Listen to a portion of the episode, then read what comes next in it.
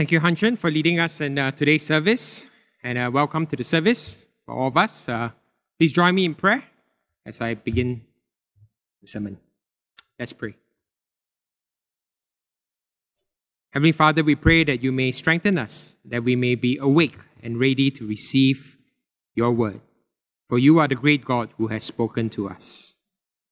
So may the words that are found on my lips and the meditation in our hearts be right and pleasing before you.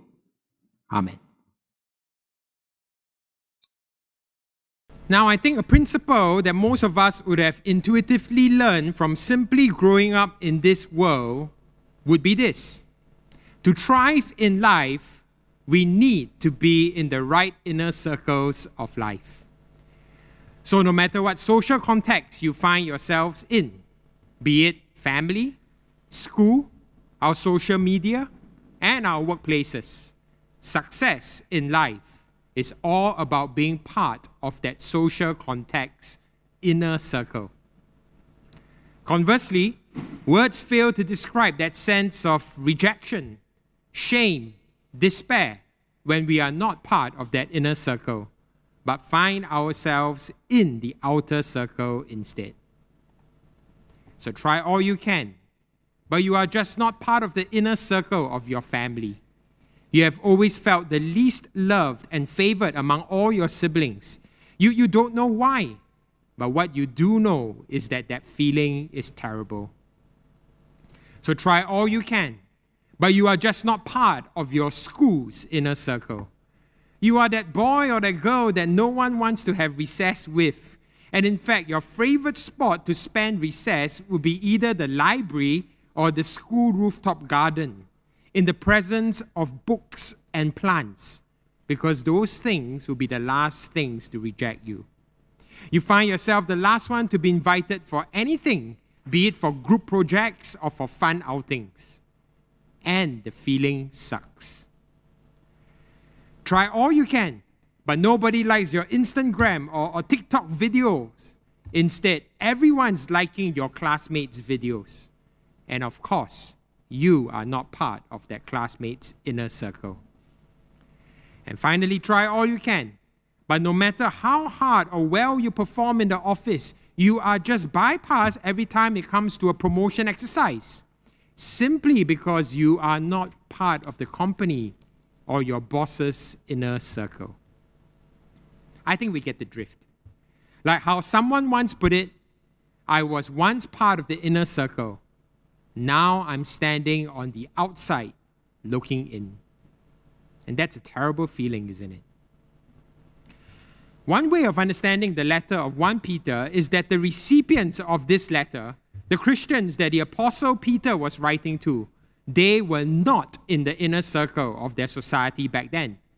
In fact, in all the different social contexts that they found themselves in family, workplace, society at large they were in the outer circle, increasingly rejected, ostracized, and verbally, emotionally, perhaps even physically abused. And they found themselves in the outer circle of their society back then through no fault of their own. It was not as if they had done anything wrong or stupid that earned them their current standing. But they found themselves in the outer circle of society simply because they were Christians simply because they bore the name of Christ. Simply because in bearing that name, they lived differently. They thought differently. They saw things differently. And that difference earned them more and more the disdain of their neighbors and fellow citizens. From once being part of the inner circle in society, they now found themselves relegated to the outer circle, looking in. It is because of this reason that the Apostle Peter writes this letter to them. The dispersed Christians scattered all over Asia Minor, a combination of Jew and Gentile Christians. That even though they found themselves more and more in the outer circle of society, Peter writes to remind them of their true identity that they were in God's inner circle. That though disdain despised, rejected, and increasingly persecuted by the world around them, they have been chosen by God to be in his inner circle. and they mustn't forget this truth. And as part of God's chosen inner circle, Peter reminds them in this letter that this is how they were to live their lives and conduct themselves, even as they found themselves in the world's outer circle. That's what we have been reading in the previous sections of this letter, isn't it? The Christians that Peter writes to, they have been, 1 Peter 1 3, born into a living hope. That 1 Peter 1 4, they have an inheritance, the full salvation of their very lives, waiting in heaven for them kept imperishable, undefiled, and unfading. And as a result of this, they are commanded to act in the following five ways. And these following five ways are really shown by the um, imperative, or what you can call the command verbs that you see in the Greek text. Okay? So 1 Peter 1.13, what are these five uh, ways, five actions they are to do? 1 Peter 1.13, set their hope on the grace that has been revealed and will be fully revealed when Jesus their Lord returns. 1 Peter 1:15 Be holy even as the God who called them is holy. 1 Peter 1:17 Conduct themselves in reverent fear. 1 Peter 1:22 Love one another earnestly. And 1 Peter 2:2 Long for pure spiritual milk which is the Word of God, the gospel, which gave them this new birth in the first place. And that's what we continue to see in today's passage before us. Peter reminding the readers of this letter, whoever they may be, the original Christians back in Peter's day, or even us today, reminding all of us that we have been chosen by God to be in his inner circle. So, three points are brought out for us. How we come to be chosen in God's inner circle. Point two, what it means to be chosen in God's inner circle. And point three, our role and responsibility in being chosen to be in God's inner circle. Okay? So let's start the first point how we come to be chosen in God's inner circle. The opening sentence says it all. 1 Peter 1 4. As you come to him, a living stone rejected by men, but in the sight of God chosen and precious. Yes, God is the one who has chosen us. 1 Peter 1 1 tells us that we are the chosen exiles of the diaspora waiting for our final home. But those that God has chosen show or display their being chosen in them coming to Jesus Christ. They gravitate towards the Lord Jesus in faith and belief, who in this passage is described as the living stone, the cornerstone. That's what the Lord Jesus himself said, right? In John 6, isn't it? There he connects being chosen by God and coming to him. He connects these two things together. So the next slide. John 6:37 All that the Father gives me will come to me, and whoever comes to me, I will never cast out. Now, Jesus here is described in 1 Peter as a living stone, and he's described as living, most likely because of the earlier reference to his resurrection.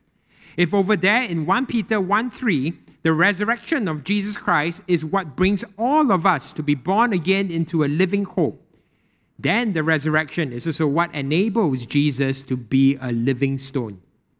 And we who come to him to be living stones in return.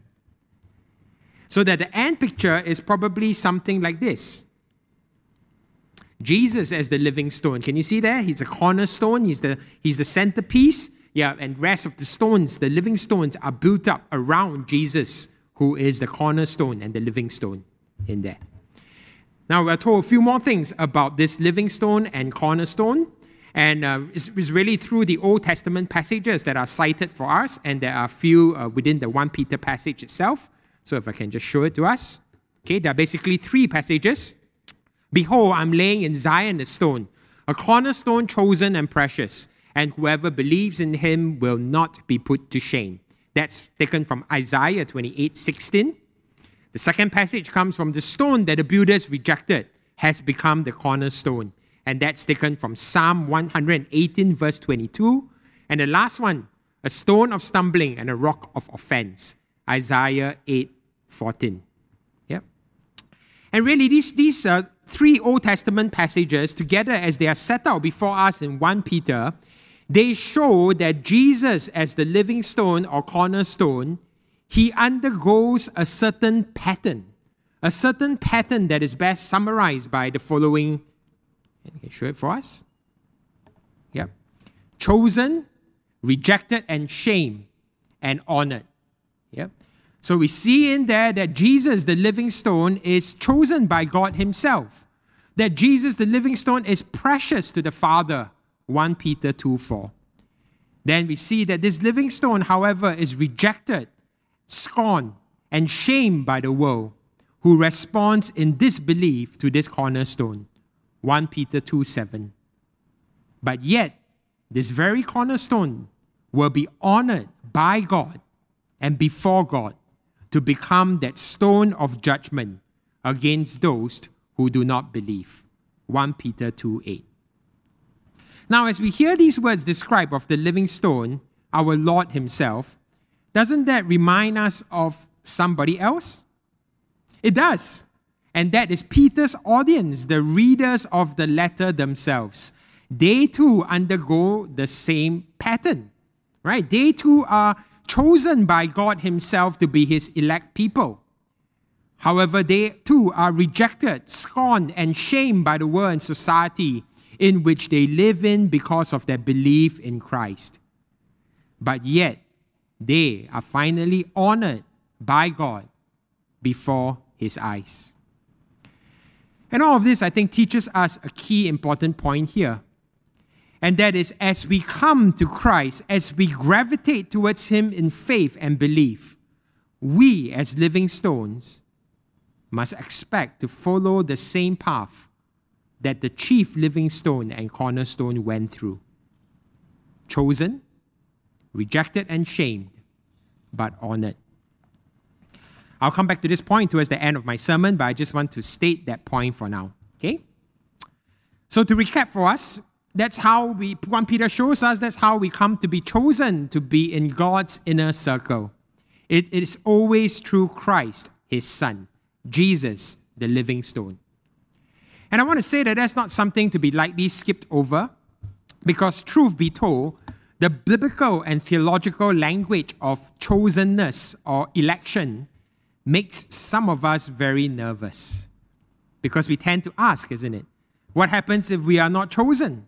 Or what happens if the person that, you know, I'm trying to share the gospel with so badly over all these years, what happens if that person is not chosen? Well, we see here that Peter here unashamedly uses the election word and the chosen word. He doesn't shy away from using it in this letter. He tells the Christians that he's writing to, You are chosen by God.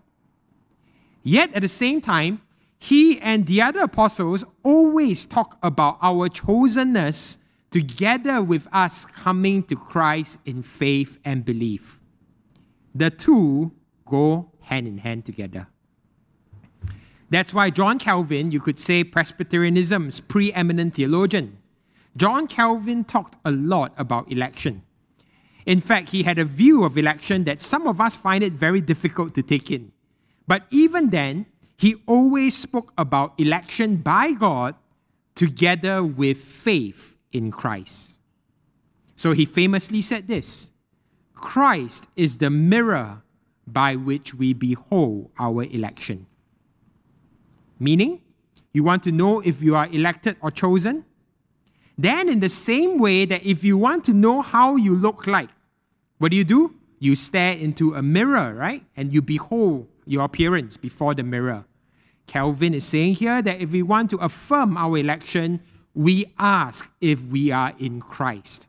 We hold up the mirror of Christ and we ask if you and I have faith and belief in Christ.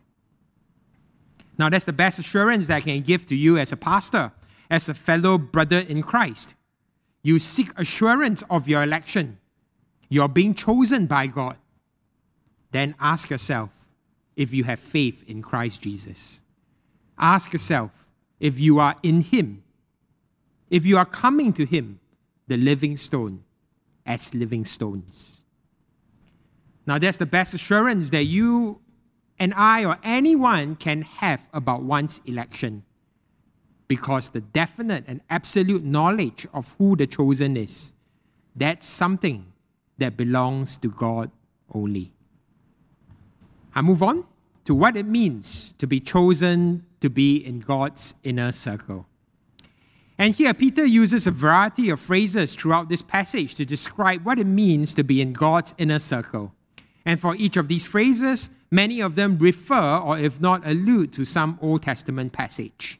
So the first one, living stones built up as a spiritual house. Now, we have already seen this from the earlier point, right? And uh, maybe if at, at, this point I can show us the picture again, uh, for they say a picture speaks a thousand words. So here's the picture, right?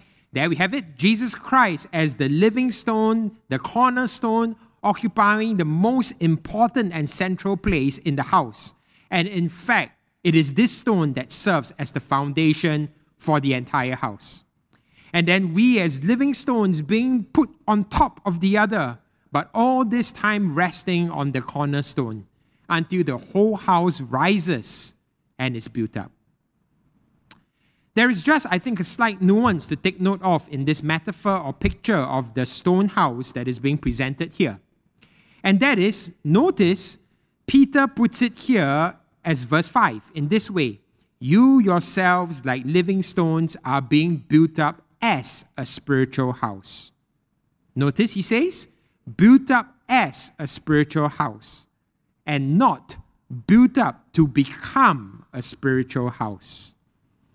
So, meaning it is not so much the case that all these living stones coming together become the spiritual house, but rather it is because they are already living stones and the spiritual house that they come together. Meaning, we are never the church because we gather together as individuals and hence become the church. Rather, it is because we are already God's chosen people, the church, that we gather together as God's spiritual house. It is not our gathering in and of itself that defines our being as the church, but rather, it is because of God, the very one who has defined our being as the church in choosing us that we gather together. Next, Peter describes God's chosen people as a holy priesthood offering spiritual sacrifices to God. 1 Peter 2 5. As a royal priesthood. 1 Peter 2 9. That's why he has described the stone house metaphor earlier as a spiritual house, because it is a house in which its very constituents the living stones that built this house offer spiritual sacrifices to God. And here I agree with a Bible commentator that Peter's emphasis is not on the priestly role of each believer, yeah? but rather it is on the collective priestly identity of God's people. That is, as God's people, as a whole spiritual house, they offer spiritual sacrifices to God and in that way distinguish and set themselves apart vis a vis the world at large. And what would these sacrifices be? Peter doesn't state it here, but a good informed guess would be all the five actions or all the five imperative verbs, the five command verbs that he stated in the previous chapter. Those are our spiritual sacrifices. Setting our hope on the return of Christ, being holy, conducting ourselves with reverent fear, loving one another earnestly, and craving the word of the gospel. All of these would be the sacrifices that we, as God's chosen people, bring before our God. Only God's chosen people will bring such sacrifices. The rest of the world will not. The third thing that Peter uses to describe God's chosen in his inner circle is that we are his chosen race. Now, Peter chooses a really interesting word here race. is genos in Greek. It's an interesting word because genos, as used back in Peter's day, and I suggest in our day as well, it really was used to refer to a recognizable ethnic group sharing both ancestry and custom. So it is like how we use it today. We refer to Singapore being a multiracial country, meaning we recognize distinct groups in which those who belong to each group share in certain physical traits and common ancestry and ethnic customs. They are marked out as belonging to a distinct race. But yet, the audience that Peter was writing to was most likely a mixed group consisting of Jew and Gentile Christians. And from what we know of Jew and Gentile, they were certainly unrelated in terms of race and ethnicity. Yet Peter refers to them together as God's chosen race. I'm not sure if we see this, but in doing so, Peter radically transforms the usage of the word race. He does so in a manner that you and I will be very cautious in doing in today's world. In this world that we live in, in today's climate, one thing that is quite sensitive, you could say, is discussions on race, isn't it? We are careful in all that we say not to brush over or worse still, to erase the differences or distinctions that are there. So, for example, in searching for that deeper commonality that could hold all of a country's citizens together, we are very careful not to brush over or erase the differences that we see among the races and assimilate everyone into one single melting pot. We don't do that. That's why there was a hoo ha over white teens wearing the Chinese qi pao or cheongsam to their prom nights. There was hoo ha over that. That's why Americans were more vocal regarding their objections to um, Nkechi Amare Diallo, uh, better known as Rachel Dolezal. And who was she? She was a white lady by birth, but she self identifies as a transracial black lady. And that threw America, some quarters of America, into a hoo ha, saying that she can't do that. See, racial and ethnic lines run deep within the fabric of our self identification. But in calling Jew and Gentile Christians God's chosen race, God's chosen genos, Peter was pointing to the true identity of the Christians that he was writing to. This is a true self identity that transcends those defined by our racial and ethnic lines. This was a true self identity originated in our common new birth into the new hope, marked out by the common tradition of holiness in our way of life, and formed by induction and incorporation into Israel's story as told in the scriptures. And lastly, God's very own people that's the last broad description of what it means to be in God's inner circle. We become His very people when once we were not His people. We become His very own prized possession. Here, I think two Old Testament passages really come to the foreground. First one is Exodus 19:4, a passage that we'll be returning to in the, in the later half of this year. Okay? Exodus 19:4 You yourselves have seen what I did to the Egyptians and how I bore you on eagle's wings and brought you to myself. Now therefore if you will indeed obey my voice and keep my covenant you shall be my treasured possession among all peoples for all the earth is mine and you shall be to me a kingdom of priests and a holy nation. And the other set of passages comes from the book of Hosea, Hosea 1 6, 9, 10, and 2 23. In there, these passages will show us that God commanded uh, uh, Hosea to name his children that his wife bore to him, and he was to call his children uh, not God's people and uh, no mercy. Yep. And it was only later, subsequently, that God asked Hosea to rename his children to become God's people and uh, people who receive mercy. Okay? So, by referring or alluding to these two passages, I think Peter was telling his readers that their very self identity as God's very own people is formed by bringing them in, drawing them in, incorporating them into the story of the Old Testament scriptures. Such that the Old Testament scriptures are no longer just Israel's scriptures, but they are now the church's scriptures. For in there, not only is Israel's story told, but guess what? Our story, our new birth, is told in there. So there we have it. What it means to be in God's inner circle. We are living stones built up as a spiritual house upon Christ, the cornerstone. We collectively are a holy priesthood offering spiritual sacrifices to God in distinction from the world at large. We are God's chosen race, and we are His very own dear and precious people. Isn't it good to hear these words said of us? especially if we have always felt like one living life from the outer circle and looking in.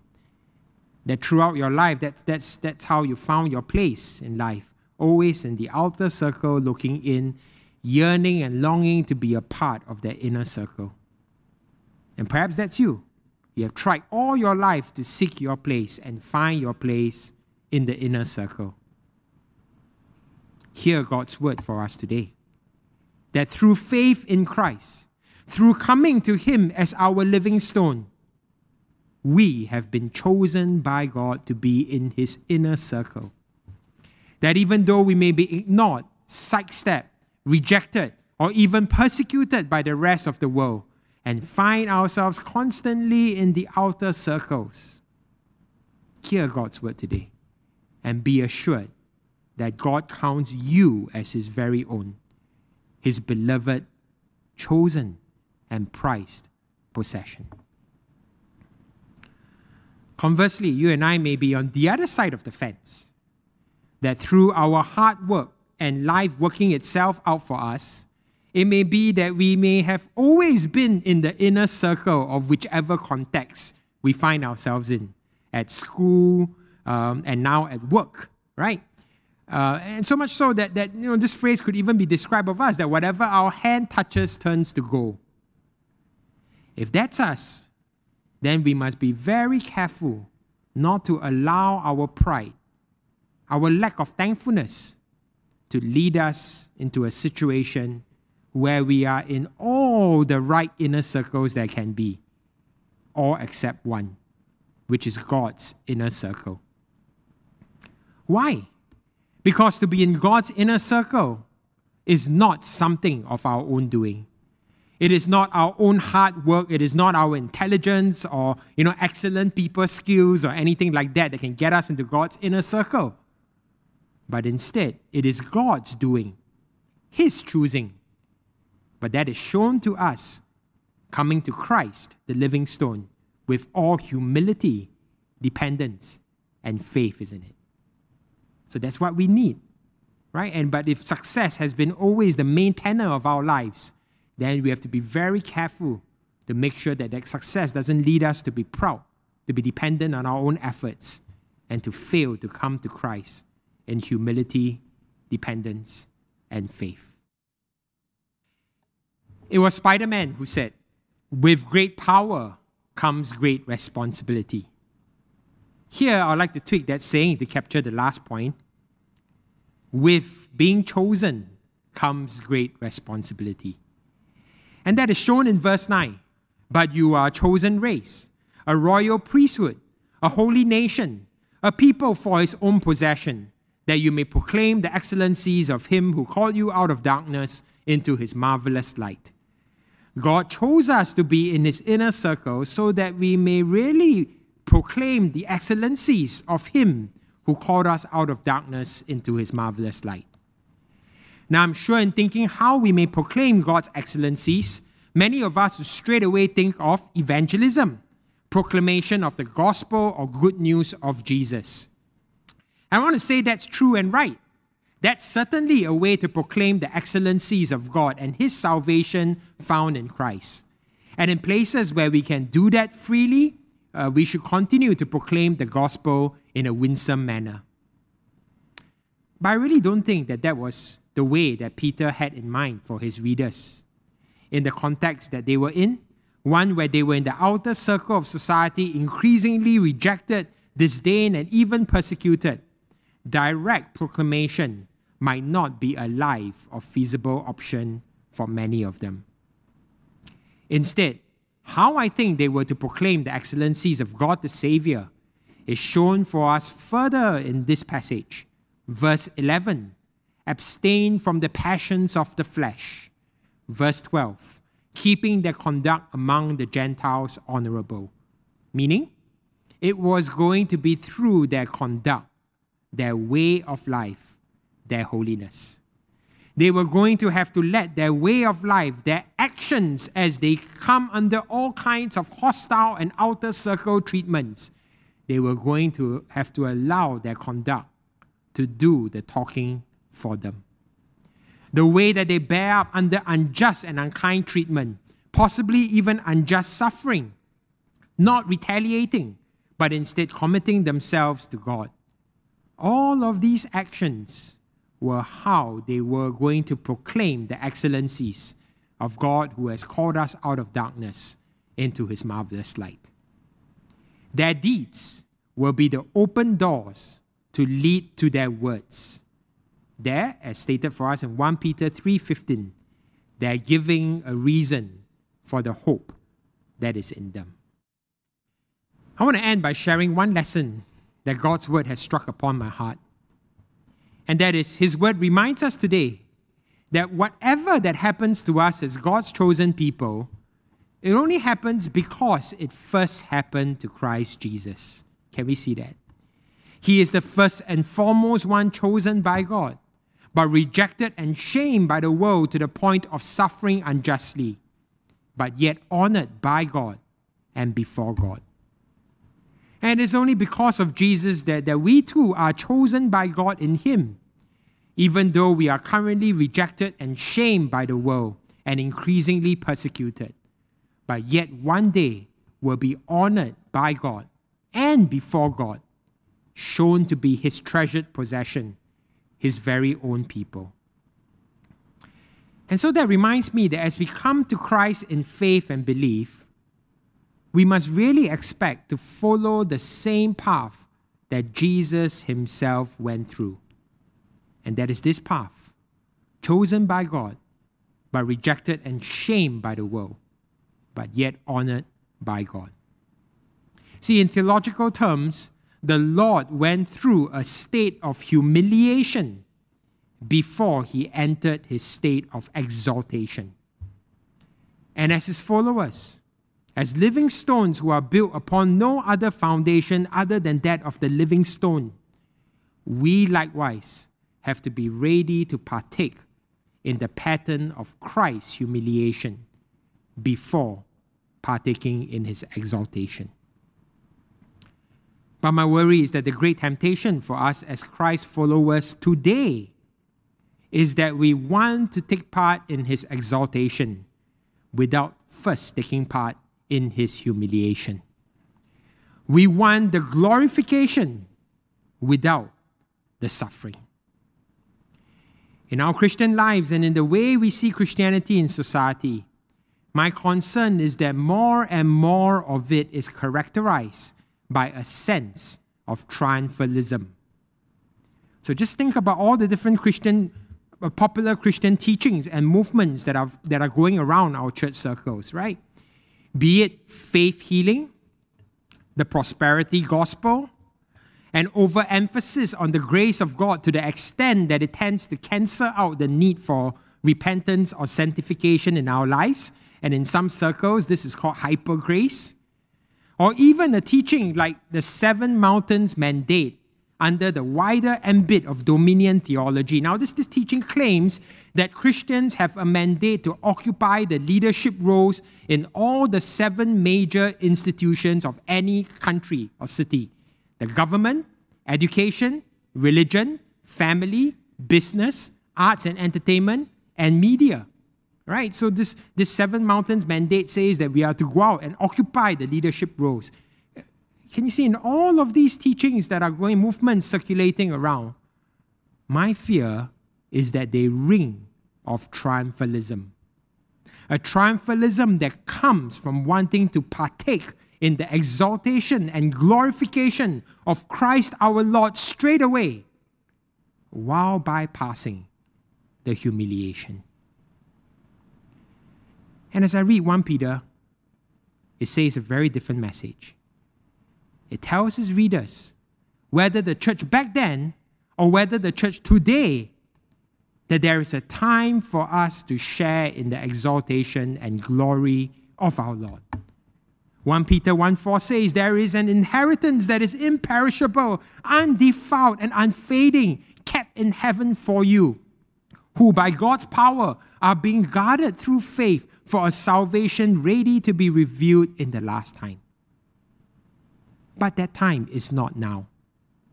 Instead, his message seems to be that now, now is the time to follow in our Lord's footsteps, even as he went through humiliation, rejection, and suffering. That's what it means to come as living stones and be built on Christ, the cornerstone, as his church. We will be seen more and more as belonging to the outer circles while we live as sojourners and exiles in this world. All this time following in our Lord's footsteps and bearing with the shame, the rejection, and even the persecution. Until the time, the time will come where God will fully reveal who we are as His chosen inner circle, His chosen race, royal priesthood, holy nation, a people for his own possession. Amen. Please join me in prayer. I'd like to leave us some moments where we can just personally reflect upon what we have heard and how the Lord may be speaking to us.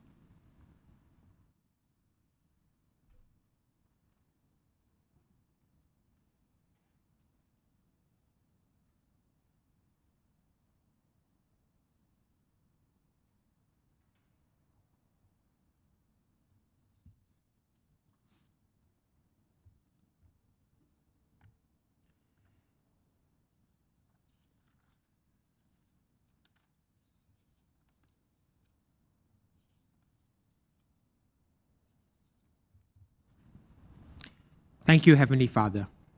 We thank you and praise you that indeed we have been chosen to be in your inner circle through Christ our Lord. Through coming to Him as living stones, coming to Him, the living stone and the cornerstone. We thank you that indeed we are being built up as a spiritual house centered upon Christ. We thank you that we indeed can be together a holy priesthood offering spiritual sacrifices to you in distinction from this world. We thank you that you call us your very own chosen race. And we thank you and praise you that you call us your very dear and precious people for your own possession. Lord, we pray that indeed your word may remind us that for many of us who perhaps have always struggled and always desired to be in the inner circle of life and society, remind us, encourage us that indeed, through Christ our Lord, we have been chosen to be in your inner circle. And we pray that also you may strengthen us to, to take in the message and to remember that, that just as Christ went through the pattern of being chosen by you, but rejected and shamed in this world, that we too, as the church, will have to follow that pattern. And so we pray that you may indeed um, Enable us to persevere through whatever trials that we may go through. All this time, keeping our eyes to the day where the full salvation will be revealed to us. We thank you and praise you for that. In Jesus' name we pray. Amen.